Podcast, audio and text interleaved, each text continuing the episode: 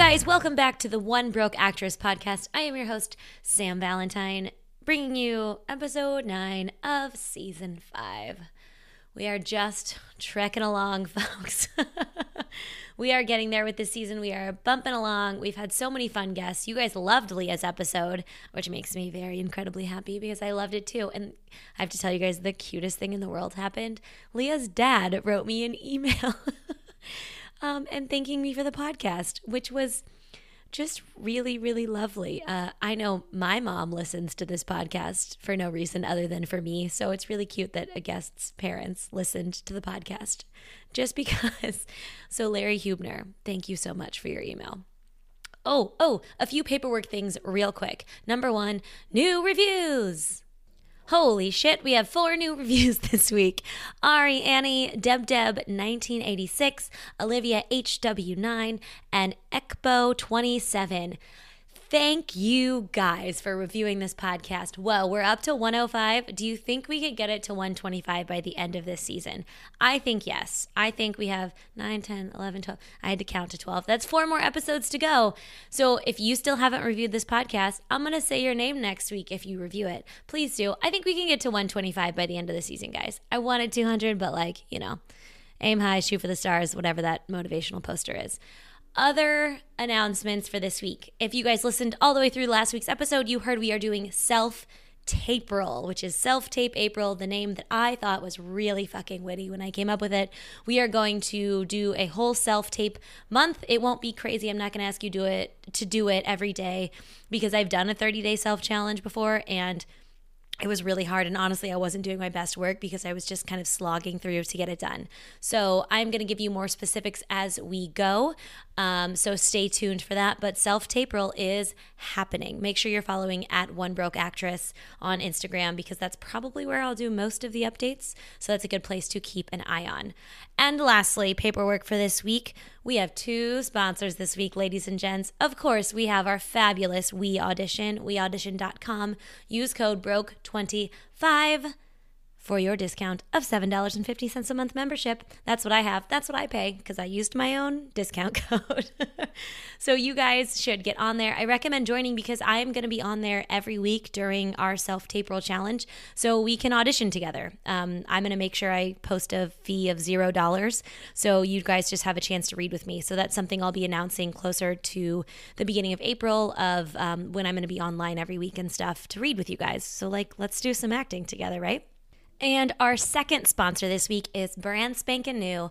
Marta at Circumpunct Studio has offered us a special discount code for you guys as listeners. I was lucky enough to get to do a photo shoot with Marta about a week ago. She was fantastic. Her dog, Teddy, probably, I give him a 10 out of 10. He was the best. Um, we had so much fun. I'm going to be posting those photos all over Instagram, I'm sure. Uh, but Marta was awesome. She takes fabulous editorial photos. We did some really fun um, shoots, like decade style. We did some 90s, we did some 20s to 30s. It was a real blast. Um, so if you guys want to use the code One Broke Actress when you sign up to do a photo shoot with her, she will include two additional retouched images, which is a total value of $80. Hello, that's a lot of money. You could like buy a whole workshop for that much money and get a new agent. So instead, save it and get two retouched images. so if you guys check out Marta at Circumpunct Studio on Instagram, you can see her there. She also has the website circumpunctstudio.com so you can check out all of her images there and book your photo shoot through that. Make sure you use code one broke actress. Okay, I think it's time to talk about this week's episode. I am thrilled to bring you guys this episode with Devin Balsamo Gillis. First of all, she's awesome because I fucked up when we had our first recording session and I forgot a cable that connected the microphones to the computer, thus rendering the whole experience completely worthless. So she managed to meet me for a second time, which was awesome. Devin is going to teach us all about being a writer in today's TV market today. I know a lot of you actors are interested in this, whether it's just to know the background or a lot of you are actually interested in being a staff writer. Devin's going to talk us through the whole expansion from starting on a team, the different levels of being a PA to being a writer's assistant to being in the room to being a showrunner's assistant. She's kind of done it all. She's going to walk us through the steps, how you go from where, and kind of what happens in a writer's room, which I think is fascinating. It's something we don't talk about very often. So Devin's going to tell us her her full story. She's going to give us a real writer's perspective on the world of acting, and I think you guys are going to be very interested to see how much she has to hustle for her writing jobs just as hard as we have to hustle for our acting jobs. So, without further ado, please enjoy Devin Balsamo Gillis. First things first, thank you for meeting me a second time because the first time I fucked up. My pleasure. I don't get to record during the day very often. It's usually been at night lately. So this is exciting. Uh, First of all, will you tell me how to say your last name? yes, it's Balsamo Gillis. Balsamo Gillis. Yes. Okay. Fun fact, it that. means conditioner and servant of Jesus. That's that. What? because the balsam tree in Italy is like where the extract from conditioner comes from. So balsamo just means conditioner. That- and then like Gillis is Scottish this is less interesting, but I'm shocked that this is not some sort of marketed Instagram shampoo yet. I you mean, could have a could brand. You could have a full you know, brand. That's a lot of work. I know. It's terrible. Okay, um we're going to talk kind of about your career and I also really, really, really want to hit on today the parallels between uh, a writer's career and an actor's career because because I forgot a chord last week. We got to sit down and talk for like an hour, and it sounds like we have a lot of the same shit going on sometimes. And I think that actors sometimes get in a zone where they think that they're the only thing that has a hard life. And I just really want to emphasize how that is not true. And we are truly all in it together. So let's start with why uh, are you, you do mostly TV, correct? Why TV? Or is it just where you fell into? Uh, a little bit of that, but uh, when I was interning in college at a literary agency, I was, you know, talking to my mentor there and trying to figure out what I wanted to do. And she basically was like, "TV is where the jobs are. If you want money, work in TV." So She's smart. I never looked back. Yeah, um, I do feel like features is great and sort of like akin to being a novelist, where it's like all romanticized and you get to work alone and you don't have to deal with people and all that kind of stuff. Um, and f- maybe for some people it's an easier entryway, but I I think I crave consistency. So TV is a little bit, you know, you have maybe a longer run, you have a little more say. I'm also a control freak, so being able to like have a voice on set sounds really appealing. It's, I, hmm Yeah. I get that. Yeah. So you went to school for writing. No, I well, my school situation was kind of crazy, but I ended up graduating with an English degree from UCLA. Oh, okay. But while I was at UCLA, I was interning at a literary management agency that um, represented novelists to like sell their novels into adaptations. So Oh, they cool. repped like Tom Perrotta for The Leftovers, uh, Nic Pizzolatto, True Detective, all that kind of stuff. That's Um, fun. Yeah, and they're they're amazing. I loved working there. They're now owned by WME, um, but they're awesome. How did you get that job uh, during college? Uh, it well, they had an office in Westwood, which is where UCLA is. But I actually knew um, one of the agents because her sister is my mom's best friend. I love, I Yeah. love LA stories. I know. so like, it was um, it was pretty uh, easy entree for me um, because I knew her and we had a good relationship already. Cool. Um, but she was really tough, so a lot of people didn't make it, but. Uh, she gave me a backbone and I loved it. And she she would kick me in the butt whenever I need it, which I really I really love. what type of work did you do at that kind of office? Uh, I was an intern, so I was doing uh, mostly coverage of novels. So I Will you basically, what that is? yes, I basically would like go in. They would assign me a novel to read. I would read it. I would write a summary, and then give my thoughts on what worked and what didn't work, whether or not it should be a series or a movie, uh, whether we should pass on representing the person or you know taking the project forward. Uh, they only listen to the interns like so much, but I was say that's a lot of power. I loved it. Oh my god! I if I could, I would just like I wrote book reports, and it was so much fun. That's awesome. It was great. Yeah. It's kind of wild that that's kind of someone's career, and it's the first hands. Yeah. It, are you the Well, the interns the first hands it goes to? Um. well, they they didn't take any un um, what is it called unsolicited submissions. So Okay. there are from agents. So there is like they're not just like It's not a random- anybody submitting this Okay. kind of stuff. And they had uh, a relationship with publishers, so we would get stuff before they hit uh, market and everything. Okay. Um, so we were the first guard for this p- specific company, but these would be projects that were like being shopped around. So Cool. um, it was just a matter of like finding what worked for us, not necessarily like is it good or bad, because pretty much everything we got was good. So what? This is an interesting like writing and perspective question. What made us uh, a novel good for a film versus television, or not at all? Uh, the trajectory of the story, like if if a if you can see the story and the characters going beyond the scope of the book for two seasons, or there's a clear delineation of like this is where season one would end and season uh, two would pick up, um, or if it was just like a really like tight insular story, those are better for film. Um, but now with like trilogies and everything, there's a little more wiggle room. Yeah. Um, but generally, in my opinion, I think that things with huge world building and like really interesting characters that don't die in the end uh, make better TV. But then there's like thinking from a production standpoint, sometimes period pieces or, um, you know, stories with dual timelines, one in the past, one in the present, uh, or and just like huge scope are, is too big for TV. So you need to be able to rein it in. So that would be better for film. So it's it's really about breaking down um, production. Like how much would it cost to make it a movie? Could you do it? Um, you know, in in a producible way, and or could it carry five seasons of a show? And you can like extrapolate from it. So it was really like project by project basis. And you could have two World War II stories, and one would make a better show, and one would make a better movie. And it really depends on the way the author has like crafted the characters. That's so to that. interesting. Yeah, How long did it take you to read each book? I'm a really fast reader, so Oh, I'm so jealous. it would depend. I was I would be there like two or three days a week, I think, and I would probably read two or three novels a week. Wow. Yeah. What a dream. I know, Okay, right? so you graduate school uh-huh. And you've had this job. So where do you go from there? I started wedding planning. So Rubbed left turn. yes, I uh, I'm a contrarian. So everyone was telling me I should be a writer, and I was like, I'm gonna do my own thing, uh, and I hated it. Um, This is really funny, guys, because when we talked last week, when I forgot the cord, we talked about how we're both getting married and how we're Mm-hmm. both trying to be as low key as possible.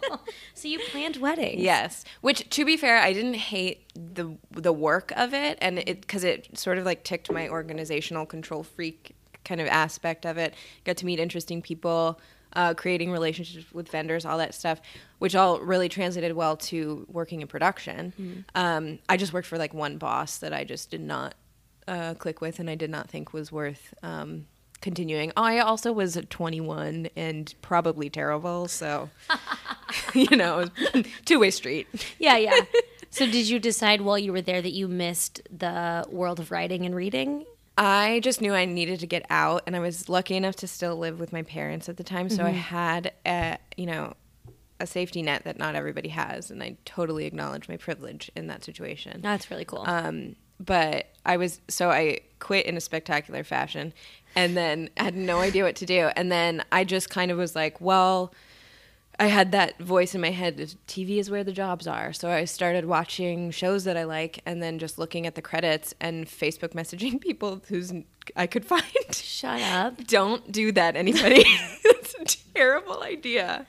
But I realized that, uh, again, speaking of privilege and luck, uh, the showrunner of Bates Motel, I used to drive her kids to middle school.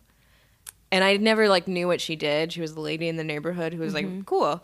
Um, and so I messaged her and I was like, "Can I take you to coffee and like ask you about this and like what are these things? What are they? What do, what are the tiers? What how do I do things?" Um, and she was great. She took me to coffee and she was the the number one takeaway. She was like, "You're probably going to be a writer's PA first, and you need to be emotionally intelligent. So you have to know what you're going to do. You have to like read about what what those duties are." She kind of outlined them for me. Um, but she was like, read because more people have better things to say than I do about it. But like, you have to, you're kind of taking care of the heart of the writers Mm-hmm. because you're in charge of food essentially. It's a very big job. yeah, so you have to be able to read somebody and take care of their like physical needs but also make them feel safe and heard which when you're on the bottom of the totem pole is like a very weird power dynamic because you're both at the bottom but like are totally in control of a lot of things. And if you abuse that it's like gonna come down on you but if you can like do it in a way that like people can just develop trust in you um, you'll like rise through the ranks. And so that was really interesting and i kept like you know going on these informational interviews like maybe three people responded of all the people i messaged so, So you got a lot of if you got a facebook message from me i'm sorry A lot of people might be checking their Facebook Yeah. messages and being like, "Oh you're like yeah." mm, in 2012 a weird girl I think that's the last year that I checked my Facebook messages. Yeah, exactly. um, and so I just kept, you know, talking to people and trying to figure stuff out. I also ended up getting an internship at Lawrence Bender Productions, and there, you know, that that structure there was like Lawrence was there, and then he had like a development executive, and then two assistants, and then like an army of interns. So the interns were basically running the show, and that was a similar situation where I was doing coverage and giving my opinion, but that was on scripts instead of novels. So for me, it was like much faster. Was it mostly features? Mostly features, Okay. yeah. He he has a um, TV branch, but we didn't actually work like we were on the feature side of that. yeah. We being being the interns, um, and from there I learned a lot about like what uh, is required of assistants and like what to expect and sort of what um, how to navigate maybe a not like the friendliest culture, um, and that was like a huge huge learning experience. um, but I'm really glad I did it because it was like boot camp. And I met a lot of great people that I'm still very close with today. Two of them are in my writers group. Oh, that's Um, cool. We'll yeah. talk about that. And then so uh, I was I was interning there, and then I was working at Lululemon to like make money, and then trying to just like get all these informational interviews that I could. And so a few weeks had passed since I got uh, coffee with Kerry, and she called me and said that her friend had a pilot going, and they needed somebody for like a week to come in and be a writer's PA. So I like went and I did that for a week, and I was like, "This is so easy." like most of the time, I would like get lunch and then have nothing else to do for the rest of the day. What were your duties other than getting on on that pilot, it was just getting lunch, and I was like, "Is this a real job? Like, I'm." What is happening? And I called my dad because I was like, I'm scamming them. I'm scamming them because they don't need me. and he was like, They need you in case something comes up. Like, you're fine. You're the one that has the car. You go in and out. Like, calm down. It's a week. So I was like, Okay. It's like a job of waiting. Yes. So that was like generally I don't think pilots have writers PAs. I think that that she hooked me up in that situation, um, which is really nice. That pilot didn't end up going, but a few weeks after it was passed on, Kerry called me and said that they had an opening on Bates Motel to be the writer's PA. So she brought It's me like on to Bates. She did test me a little bit, and I guess I passed. um, but it, and Bates Motel was like uh, just an amazing job. And my my first duty there was like a, setting up the offices. They were already kind of set up because it was the third season. Um, but it was like all of a sudden they were like, okay, get the desks for everybody, and I was like, oh, this is real things to do. Yeah. Ooh, exciting, and it, it you know pretty easy, but So it was fun. like a kind of go for like bring in desks, get coffee, that kind of Mm-hmm. yeah, stuff. yeah, yeah. Did and you I started see- before the writers started. So Okay, that's really cool. There's a little bit of like a gap to set up and everything, and I worked with the writers' assistant and the showrunners' assistants um, to, and they basically were like, you need note cards, you need this, you need sharpies, all, and basically like your weekly duties are like make sure everything's stocked, make sure the kitchen is nice and clean, like keep, you know, Kerry likes Diet Coke, Carlton likes Perrier, make Mm-hmm. sure that's always there. Um, and then you just sort of are like maintaining the office and then getting the snacks people want. Um, Did you get to sit in on their There writing were- sessions at all? there were a couple times where the writer's assistant was out and I would cover and take notes, and I did a terrible job at that because I didn't know how to take notes at that point. Just in case someone doesn't know, so a so a PA was the duties kind of you described, like keeping the mm-hmm. office steady, giving people what they need, mm-hmm. food, drinks, that kind of thing. Yes. And then a writer's assistant, what is that specifically? Writer's assistant sits in the writer's room, which is usually its own room with the doors closed and support staff not in it, in, mm-hmm. in a drama, anyways. Um, writer's assistant sits in the room, take notes, takes notes on what all the writers are saying and pitching and everything. They any any anything, any story beat that goes on a card goes up in the on the cork boards, or if you have a whiteboard, it's a whiteboard. Um, they write those beat sheets out. They make sure everything is clear and concise. If there's any research, they'll help with research. Um, depending on the room, they can sometimes pitch. Uh, that is a really important thing to know if you're a writer's assistant is whether or not it's okay for you to pitch. Um, but they're like the boots on the ground in the room. Um, they're not doing any personal tasks or any sort of of the office administration stuff. They don't do any of that. It's purely like the creative uh, note taking and like managing of the creative side of it. Is that what you would consider the step up from the PA? There was in between. There's a showrunner's assistant, so that's the showrunner is the person who runs the show, who's uh, not always but often created the show. Uh, the person who's sort of the creative spearhead behind it, who runs the room, and then also deals with all the production needs day to day. Um, and they're generally somebody that has had a lot of TV experience under their belt, and they'll have a showrunner's assistant who does you know all the calls, the schedule for them. Um, you know, it, basically acts, acts as a liaison between writers and production. So any of the production need, and then also the studios. So they, you know, if there's a studio notes call, they'll be on the call. Sometimes they'll take notes. Sometimes the writer's assistant will take notes. That's like based on showrunner preference okay. um, on those calls. Uh, and then, but usually the showrunner's assistant is in the bullpen with the writer's PA. On Bates, we Ah, had two. Yeah, on Bates we had two showrunners assistants because there were two showrunners, um, and each of them had sort of specific needs and other projects that they would also work on. And then, uh, so it was was me and the two showrunners assistants, sort of in the bullpen. Uh, so that hierarchy is writer's PA, showrunner's assistant, writer's assistant, and then sort of equal, but maybe a little bit higher because they get paid a little bit more, um, is then script coordinator, who is the one who proofreads, does all like the production needs in terms of numbering and uh, you know formatting of scripts, sends scripts out to everybody that needs them, and uh, releases new pages during production and everything.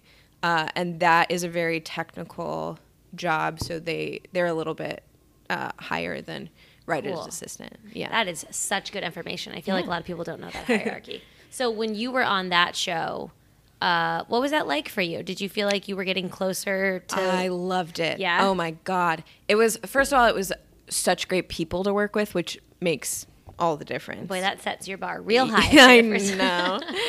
I was like, I just loved everyone. I felt very close to Kerry, who brought me on. I made really great friends. I was learning a lot. I was asking questions. I was probably really annoying, but you know, I you got to learn somehow. Hi, welcome Um, to my podcast. We uh, the other fun thing for that was that Carlton Cuse, who was the other showrunner of Bates, he had like two or three other shows going at the same time. So we would like when when I was doing stuff for Carlton, I would get to work with people on the other shows to sort of coordinate and everything. And so I became close with those writers PAs on those shows, the casting people um, just sort of like all the different departments i was able to like meet everybody which is very exciting because you know the whole this whole business is based on who you know right, right. I mean, yeah, yeah. your Facebook messages got you coffee with someone you already knew. i know Like that's the best part. i'm embarrassed to admit that Oh, I think it's the i best mean part of the story. i love kerry still to this day but i'm embarrassed that i had no i was so naive oh my god i would never do that now Yeah, but that's like the, that's the miracle of youth, though, right? Like, why did I move to LA when I was 21? I had no idea what I Yeah. was doing. I would never do that now. now you're here so it's too late And now I'm here. It's a we're too far past it. Yeah. So Carlton had a new show going called Colony, and I met that other showrunner, Ryan Condal, just sort of as he was passing through the office, and we hit it off. We just got along really well. And then Ryan uh, promoted his assistant to writer's assistant, and then he needed a new assistant, so he tapped me. Um, so I only ever did one season of writer's PA before I was a showrunner's assistant, which is unheard of. Like I just want to underline that. Like I again, this luck and privilege, and literally just like because my desk faced the elevator, like is how. What is an average expectation for that? Okay, here's the thing. The sort of general thing that people say is two seasons per position. So two seasons per writer's PA, two seasons per showrunner's assistant, two seasons per writer's assistant slash script coordinator, and then you're staffed. This is not true. Break the myth. This and it's because of these shorter episode runs. If everything mm. was 24 episodes, then maybe, maybe even one season. But if you're looking at purely like how many episodes you need to get promoted, if you need 48 episodes under your belt to get promoted, I just hit that last year. And I've worked on 5 seasons of a show of shows. Yeah, because things Six, are like maybe? 8 and 12, Yeah. 15 episode counts Yeah. now. So the and also it like that's those uh, numbers, the two seasons, is if that's a single show because people showrunners tend to want to hire people and then like kind of have them prove themselves to them mm-hmm. too. So they're more likely to make you do not make you do is not is not the right phrase, but like you're more likely to have to do two seasons before you get bumped up again, which means you need at least three seasons to get a bump Wow. which it's it's tough And if you think about it, not as many shows are going for Right. that many seasons anymore Right. because we're what is it 512 scripted shows going on right Mm-hmm. now yeah and most of them you know the last show i was on was 13 episodes but there was a mid-season split so i only did half of the production wow and then which was seven episodes and then the show before that was eight episodes and i was on that for two seasons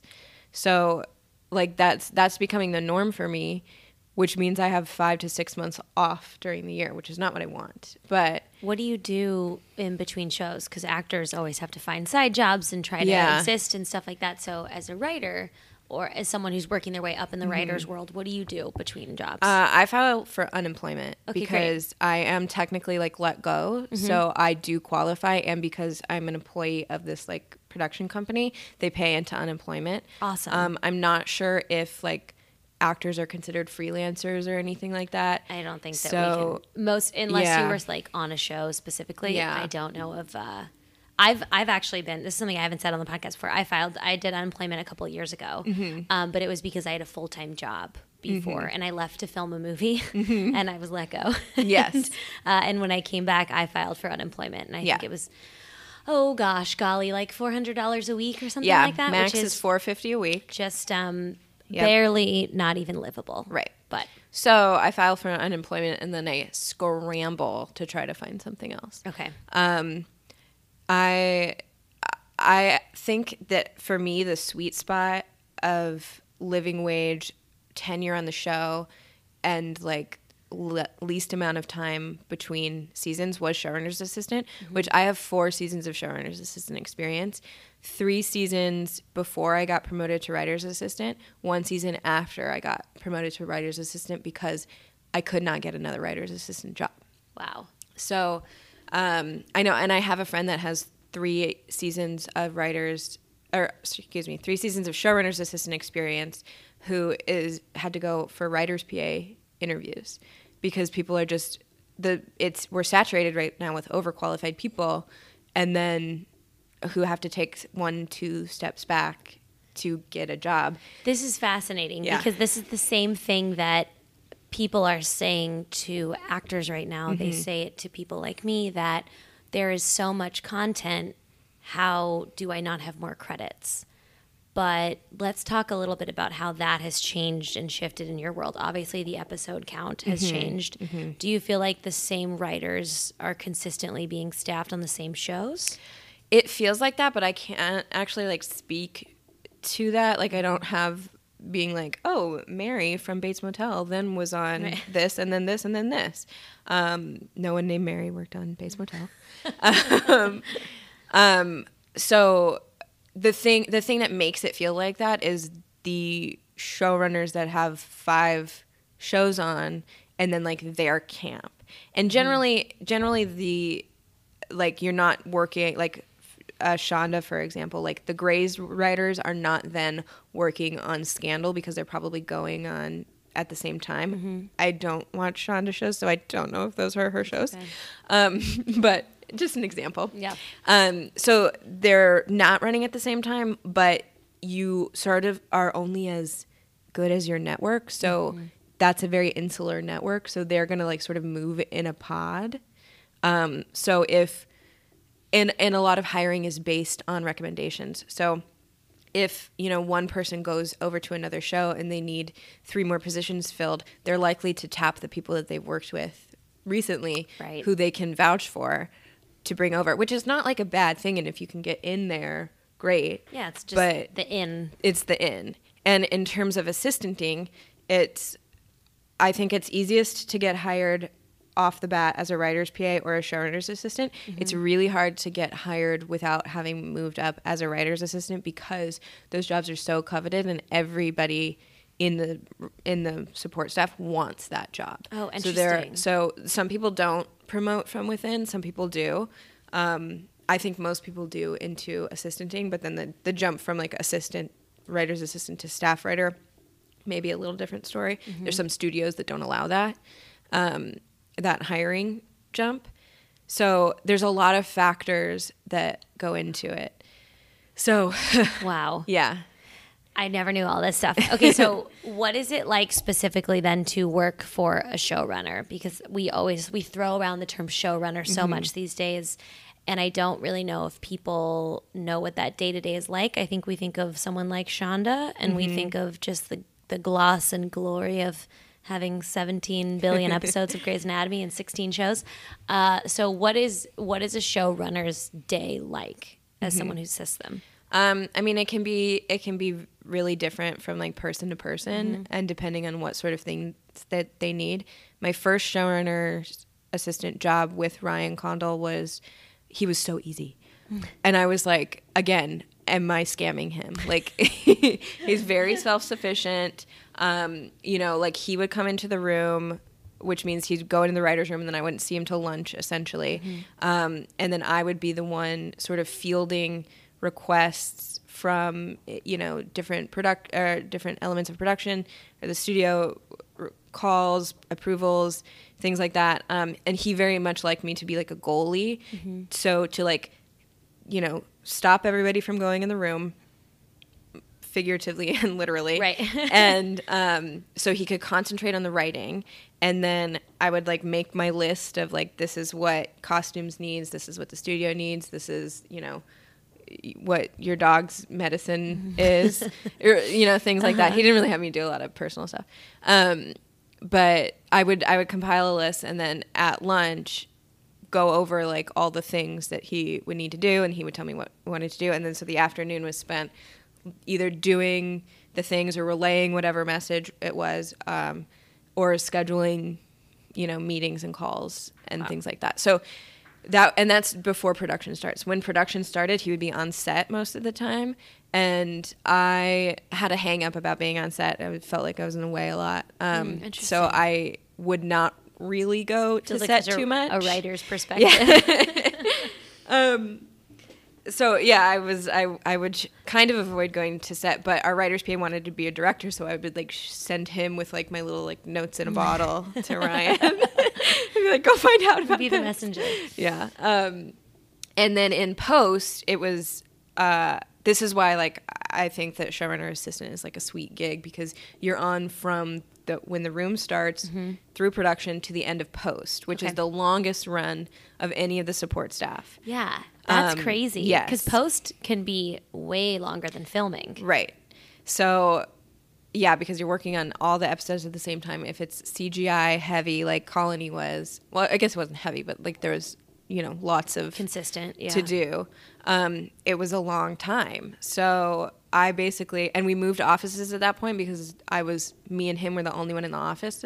So they like put me in like a weird sort of basement and I was just alone with like a pile of chairs. This feels like a Hollywood assistant sad story. Um, and he would like, yeah, he, you know, he lived on the west side, and we were in at CBS Radford, so he didn't like to come in all the time. I don't like Um, going to CBS Radford either. Oh, I love it because you I don't do? even have to get on the freeway. um, so I would like, if I knew he was coming in, I would like be there half hour before he got there. But I would also, I don't know if he knows this. So hey, Ryan. um, sometimes I would just not go in and just forward stuff to my cell phone, and then like you know, I lived alone at the time and just sit in the dark, which was like my favorite thing to do. Um, Such a writer. Such a writer. Um, but but and then post got like really slow so there's a lot of like downtime if if you have somebody that like like ryan is like a, a new showrunner and this is his only thing going um and you don't necessarily have a lot to do there's usually like once the show premieres there's like press and stuff to deal with. Um and then so it, it was fairly straightforward and a lot of downtime. So the su- other support staff and i did a writers group where we would meet after work and just share writing with each other and then work on that during work. So it was like maximizing every maximizing having a desk and internet. That's and just like using yeah if you had like, time you're writing. time. exactly. I, that was my next question is you, obviously most people who are working in these positions goal is to be a writer and most of them are working on their own things and their own projects. Yeah. so how did you obviously you had some downtime between things sometimes Mm-hmm. to do this uh, how do you keep other jobs steady and make money and also get Yeah. to do your passion thing It's not easy. Yeah. Um, and some desks like allow for that more than others. When I'm a writer's assistant, I'm in the room. I'm I can't look at my phone. I can't do anything because I have to be present. And basically, the way I do it is I transcribe what people are saying. So if I miss anything, I miss something. So during that those days, I can't be you know using that time to work on my own stuff. Um, is it a long day well, I was lucky enough that our showrunner likes to do like 10 to 5 because she believes in the law of diminishing returns. And it's I like after 5, people suck, so go home. I also suck after five. Everyone who invites me to your 11 p.m. shows, it's problematic. Go on. So that that was lucky for me. Um, so that afterwards I would be able to do it. But most of the time, I would actually, this is not a good thing to do, but I would not work on anything during the 20 weeks of the room. And then during production, when my job would slow down as writer's assistant, I would use that time to just like go in and write, you know, two pilots Yeah. things like that. So there's there's on and off seasons. The most recent um, showrunner's assistant job I had on Pen 15, I was on set all the time, and 90% of that show is shot on location. So there's not a desk, there's not internet. We're like in Griffith Park at 11 p.m. Like there was no writing happening. 16 hour days. Like it just wasn't. It just wasn't going to happen. Do you just accept that this is not Yeah. the time in which you're going to get to work on your stuff? Yeah. So I had to put a lot of things on hold during that one, which like that experience was incredible. It was and great. Yes. Oh my gosh. Everybody is just fantastic on that show. That was a different, very different showrunning assistant experience because I wasn't in the office with them. I was only I only came on for production, and the showrunners are also the actors. So Yeah. that was a very different, um, a, a different day to day. Like there was no consistent day. So you were a showrunner's assistant on Pen 15. Correct. Yeah. S- What was that like? Because that show was so unique. Was the, Mm-hmm. it felt like it feels like hour a days. student film because everybody is first of all no production head is like under 40 which is i mean sorry every production head is under 40 meaning they're everyone's so young Oh Everyone was young. everyone is so young which is really exciting because you're like uh, like i didn't realize like the age bias i had in trusting people until like you know the props person rolled up with like this amazing shit and she's like my age and i'm like marcy you're so cool like you know It makes it feel a little less atta- unattainable. Yes, totally. Um, also, on the other side of that, everyone is really green. So a lot of the like I had more showrunner showrunner assistant experience than Anna and Maya had showrunner experience. Oh, that is so funny. Did they So- ask you questions? Uh, not a little bit. Uh, they also were very um, you know, aware and apologetic in a way that I didn't think they needed to be about how overqualified I was to do Okay. this job. So that's also rare. Um, I think that they they're gems and they deserve the world, and this season is going to be incredible. Um, but I think that a lot of like the challenges that we faced were like there were some like personal circumstances that we like couldn't get around of that is just like life happens. Um and we did like the absolute best we could considering. Um but some of the some of the stuff is just like you're gonna get better at like facing you know the hills that you have to die on Yeah. as you have more experience. Um but even even with being green everybody like totally smashed it and What was what it. was the difference for you then in being on that set? Because it sounded like you didn't want to be on set Right. before, and so what made you feel comfortable on this particular one? literally uh i needed money My favorite motivator of all time, Devin. um, but I felt I immediately felt comfortable with everybody, and and Anna and Maya made it very clear that it it was like there is no other way to do this job, so there is space for you. So I think that that I had a big you know. A, I had a big block about there being space for me on set, and I was like, didn't feel uh, like I was a necessity. I felt like I was just kind of going to be annoying. Um, and the truth is that there are a lot of like unspoken rules that some people are like, oh, if you get it, you get it. If you don't, you don't. And like, if you don't get it, you're going to be, you're never going to go anywhere. But like, you would get it if someone just told you, but nobody tells you. Just lay it out. So, um, so the fact that a everybody was young and like s- closer to my age made it feel more accessible and less judgy. That everybody was green like me, Because it's not like you're walking into a high school cafeteria where everyone's like, "Oh, she's new." Right. Everybody Everyone everybody was was so nice. Yeah, yes, and and that Anna and Maya were like, if any like nobody's gonna give you a hard time, but like fuck them if they do. like we need you here, and that was like that. Just they them knowing what they needed and the clarity, and feeling very comfortable with them off the bat. And the other, you know, other support stuff that I was working with, um, because we all just became like crazy instant friends, which was really lovely um, and rare. That doesn't happen a lot.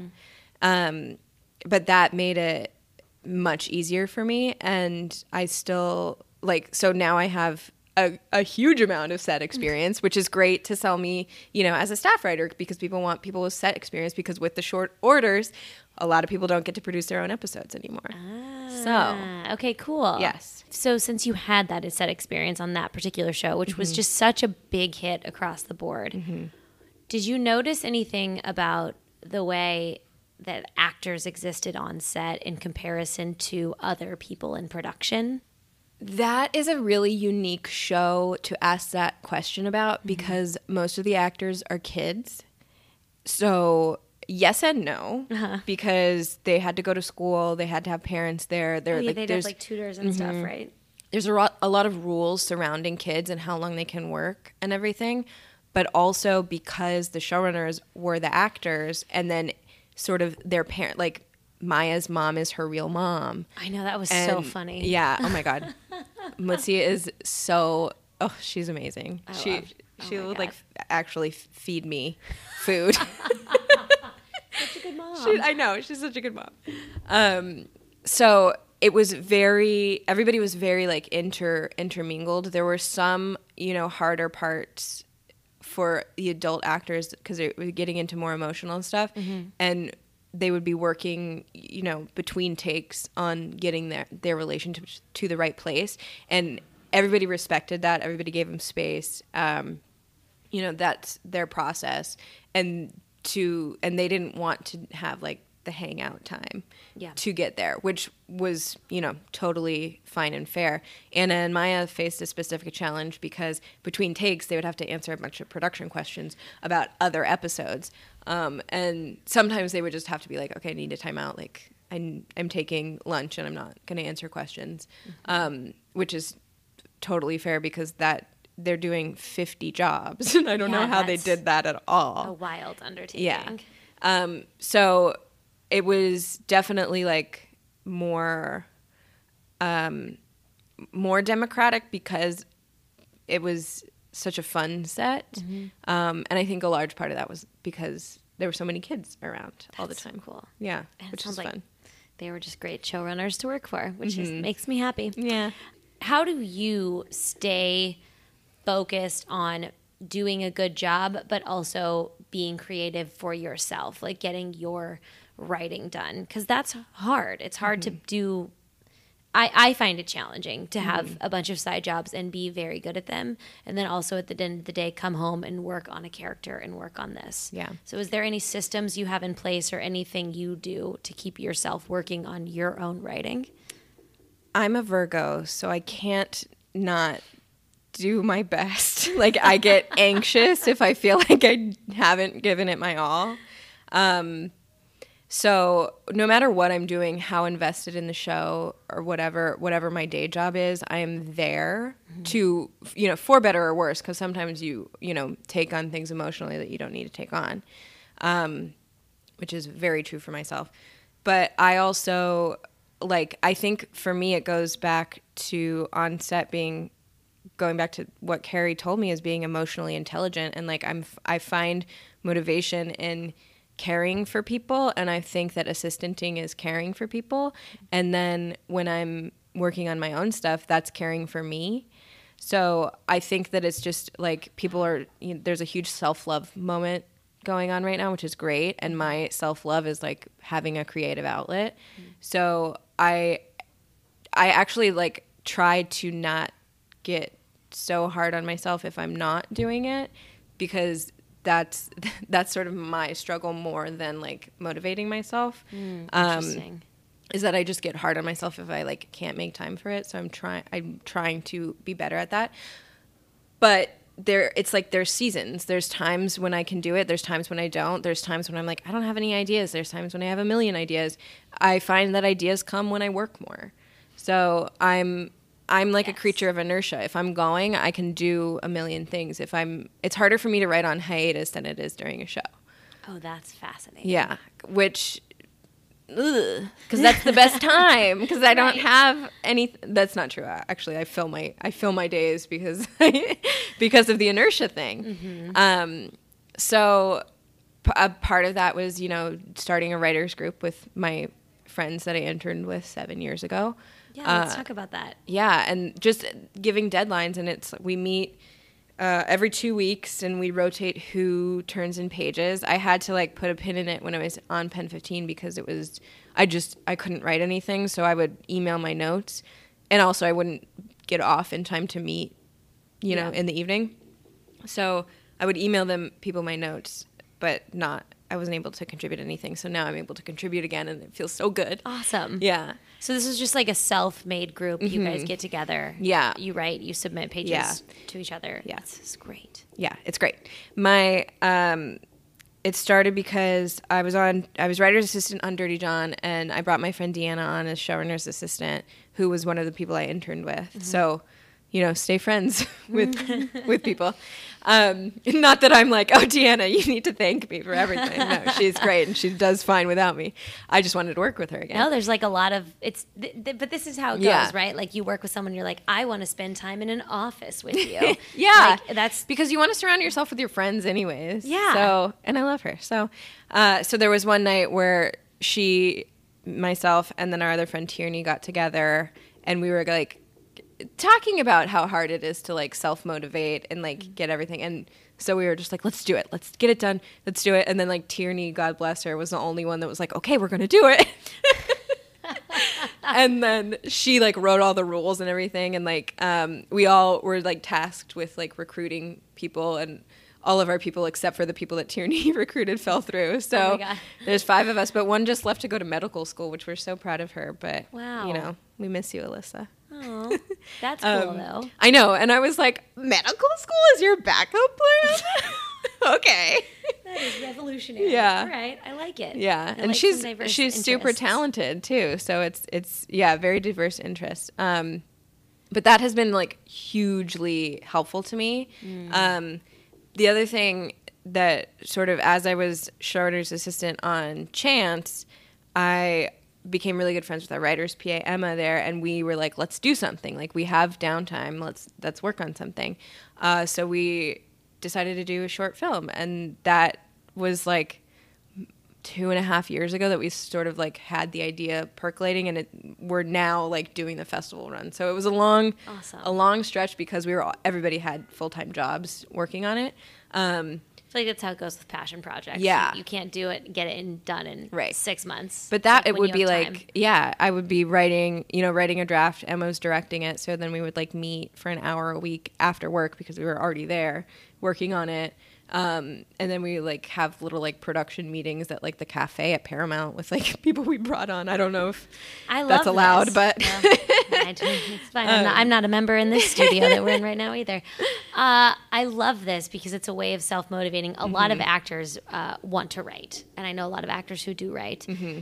and a lot of actors think that they should write. and I think that if you if if you can't define the time or find the idea, That's the I thing. just- The, the the idea thing kills me because it's like everything is an idea. If you had a feeling, if you stubbed your toe this morning, make that something. And like that's how you find your voice. The way you tell the story is more important than the story. Maybe not, but I like get what you're saying. you know like there's there's something to be said in every stupid mundane moment and if you can find that and find the beauty in it that's why pen 15 is so successful because they take things that people suppress or like stupid little moments that people don't think about and they made a whole show around it. Awesome. so it's like you can you can kind of do anything and the and you're not gonna like know if you can or you can't. You probably can't when you start but um and unless you do it. I don't i don't have this is the like, the other side of the virgo coin for me is that i don't have a lot of patience for people that say like oh i'm a writer but then don't write because then i'm like you're not because like you can't even say you're an amateur if you're not doing it And I think the emphasis on that is that you doesn't you don't have to be writing for a network or for a film studio or for something. You Yeah. just have to do it. it's like a state of being and for me anyway i'm getting all pedantic and annoying now Nope, that's But- I like it. I do. I like I it. I also think that writing, like so so many aspects of filmmaking, like acting, like directing, all that stuff, you require so many people to like be able to get you to be able to do something. And writing is very pure, and like you only have to rely on yourself. Um, to a point to like get something done but like if you need a scene for your reel write a scene for your reel this is my one of my best friends is an actor and she was in my short and she was like i need a scene for my reel. Like i wrote something that's terrible. Can you look at it? And i did a pass on it and then they shot it and it's one of the best things i've seen her in ever. I'm not because of my writing Yeah. necessarily but like because the the core of the story was something that was really personal to her. And so it's like she it would have been much harder for me to get to that point if she was just like can you write a scene for me by yourself? Um and but so she she took that first leap and you know it, the more she does it and the more she practices and the more feedback that she gets um the better that she's gonna get it's like your first 50 things are gonna be terrible yeah. so I can say that about most of the get him get them done I did. yeah yeah. yeah Like check that number in the box.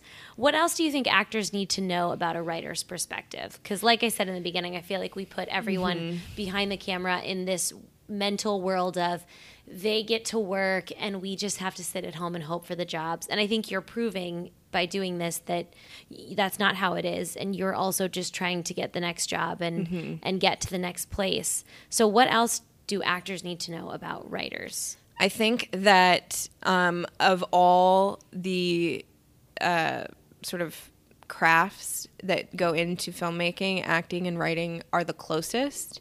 Um, I think that both require a huge amount of vulnerability and responsibility um, in a way that not, you know, isn't there for a lot of other things. We're the ones dealing, both of us are the ones dealing with like the emotional core of whatever we're talking about. Uh, so, you know, I know that there's there's sometimes that like um, feeling of like writers get annoyed at actors and vice versa.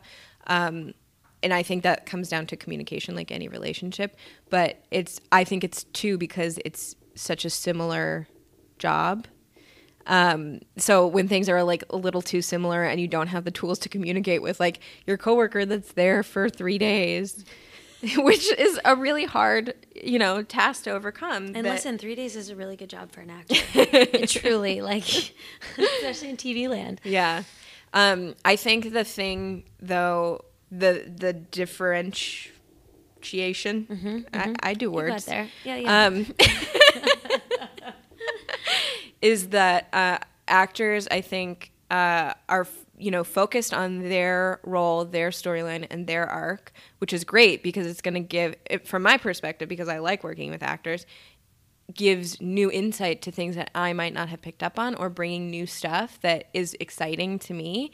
Um, the thing that I'm doing is I'm doing that with everyone. So sometimes it's a matter of like this person brought something that like negates the thing the other person brings um, and so there's there's a little bit of like personality management Yes. there that personality management should be like left to the director if you're talking about like on a on a film film set or a TV set but if it's if you're doing a short you know it's sort it's almost who talks to me first Yeah. well, a lot of times it's writer slash director slash Right. casting director on these indie. Yes. Uh, and and it's it's also person specific. So sometimes it's like if you have a vision and they're not they're not budgeable, then like, you know, butting your head against that wall isn't going to get you anything. For me, I'm like part of the beauty of this is that it is so collaborative, and they're like I learn something from everyone I meet. So I want I want people to bring me things and like find new things. I think that it's the it's the macro versus the micro view of it. And sometimes the macro can feel overwhelming or if you know if something in the micro is like being brought up it can feel um, uh, like oftentimes i think the knee jerk is to trivialize that which is not fair. Um, and not always right but it is there are some times where maybe like maybe balance like what Your what hill you're gonna die on. Yeah. Yeah. Yeah. um, so it's it's just like a tricky like case by case scenario, and I think the way that you can find out like who you're dealing with is to find out who you're dealing with. Like ask where the boundaries are, and then if you're not okay with those boundaries, you know, evaluate. And if if they don't want collaboration, then it becomes a job. If they do want collaboration, then you can put a little, you know, more of your heart and your perspective in it. I love that. Yeah, I think. I mean, it's it's it's hard, and sometimes I don't know exactly going into it what I want and what I'm open with. Um, I also think that if somebody's um, there's a lot of passive aggressiveness where it's like you know, so I might ask for one it one way, but be open to doing it other ways. But if there's only one way given as like a passive aggressive, like no, I don't want to do it your way, I'm not going to listen to you next time. You know, so Uh-huh, it's uh-huh. there's a give and take. You have to do the a good job. You have to do the work. Um, but sometimes it takes a conversation to be able to do a good job. So it's like cutting out the conversation and like getting getting to the heart of like what the character wants and like what the motivation is is so important. So I think it's important for actors and directors to talk to each other and the writer and just like get into it. and get a little clarity too, because sometimes just getting all on the same page will Mm-hmm. Yeah. solve everything. Yeah. I also though like myself, I'm not precious. So I very am very open to things and sometimes too open because sometimes then I get a little jerked around. Um, but I I strongly believe that like collaboration makes things better. So if there's something that I'm really going to fight for, I'll fight for it and I will tell you why. Um, and then if if I like an idea, I'm going to put it in the script. Cool. So it just it depends. There's there's one on my in my short. It's like a it's a story about like five female directors that go to a studio fellowship expecting to like compete to win to direct the next big blockbuster but when they get there it's a fight to the death so it's a it's a you know thinly veiled metaphor for say, the wow. experience um, but there was one one scene where we opted not to put the scene in where the contestants find out what they have to do because we had 10 minutes it opened up the world too much like from a production standpoint it was a scene we'd seen it wasn't the point of the short. Mm-hmm. So we were like, people will get it without it. But the way I sort of like balanced that out was that when the one person was like deemed victorious, she goes to the studio represent representative and said, "Why did you make us do this?" And that's the only time that is like this is they didn't turn on each other like this is forced um and so but our actor kept saying why did you have us do this? And that was the only time where i was like you have to say it word perfect. See, I think that that's that's important to point out too, because we have a lot of actors who listen to this who might be new to working with that kind of specific dialogue, but that's a completely different sentence to me. well because the meaning of it is is different. Yes. and from um, our actor's standpoint her character was very sweet very open very trusting. So from a character standpoint it did make sense to like why did you have us do this? Because it was much gentler. But i was like you just went through the fucking wringer and this is her fault. And this is the only time that we say this in the whole thing. So like from like now your character has changed but also from a from a production standpoint need that. we need that But that's also fun. It's kind of I get it's fun for actors to bring their own stuff to it.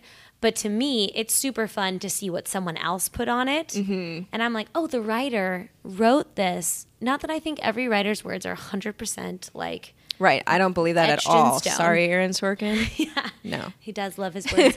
um, but I think that it's kind of, for me, it's fun to look at a script and say, oh, you know, this. This character says, "Oh gosh," instead of "Oh God." Like that is huge. It informs the whole character. So I think it's it's really good to have a clear perspective on what you are bringing, along with what a writer is bringing. Yes, so that's absolutely. Fun. Yeah. That's the fun part for me. Yeah. Okay, last question. Okay. what are you watching? Ooh, okay. Uh, Love Island. Oh my god. One hundred percent. Not what I thought you would say.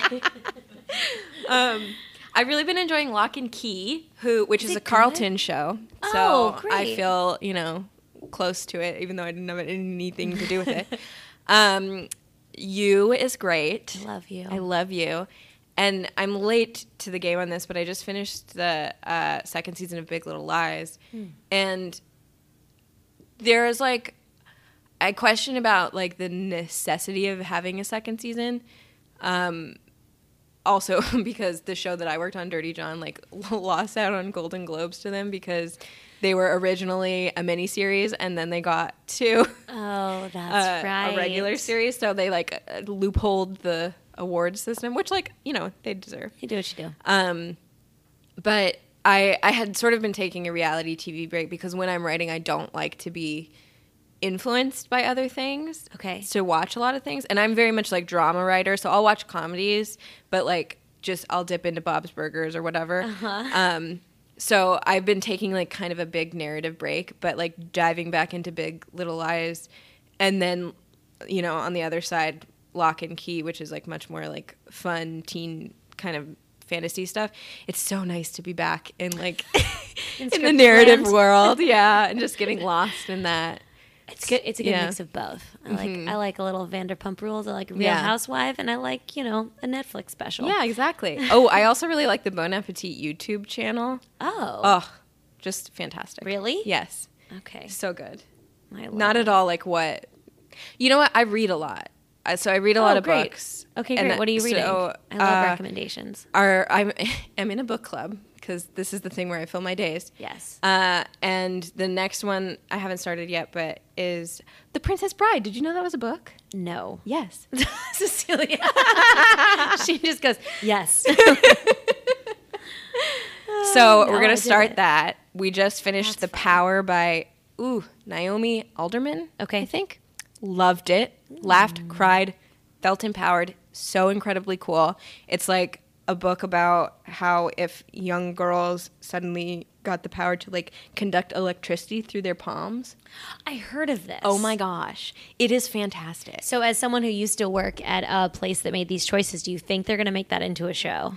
I think now, I think in 2012 they would have made it a movie, but now I think they'll do a show. Yeah, it sounds like a yeah. show to me. Yeah, because it's like it's it's a it's the the concept is a world, and they they follow five or six characters, Mm-hmm. so you have so many people to work with. Oh, that's so fun. Um, yeah. Oh my gosh, I would hey, I would love to work on that. Okay, great. Well, I would love to be in it. Universe, so we'll let's wrap do this it. up. Yeah. Um, I'm going to ask you some more questions specifically in our little like quick questions video Sure. that's going to be on Instagram if you guys want to check it out. But is there anywhere else you want to direct people to, to your short, to your podcast, anything else you have going on? Yes. Uh, short, we're still in the festival circuit, so it's Okay. not online yet. Uh, I just started a true crime podcast with my friend Asia called DNA, a true crime podcast for Devin and Asia.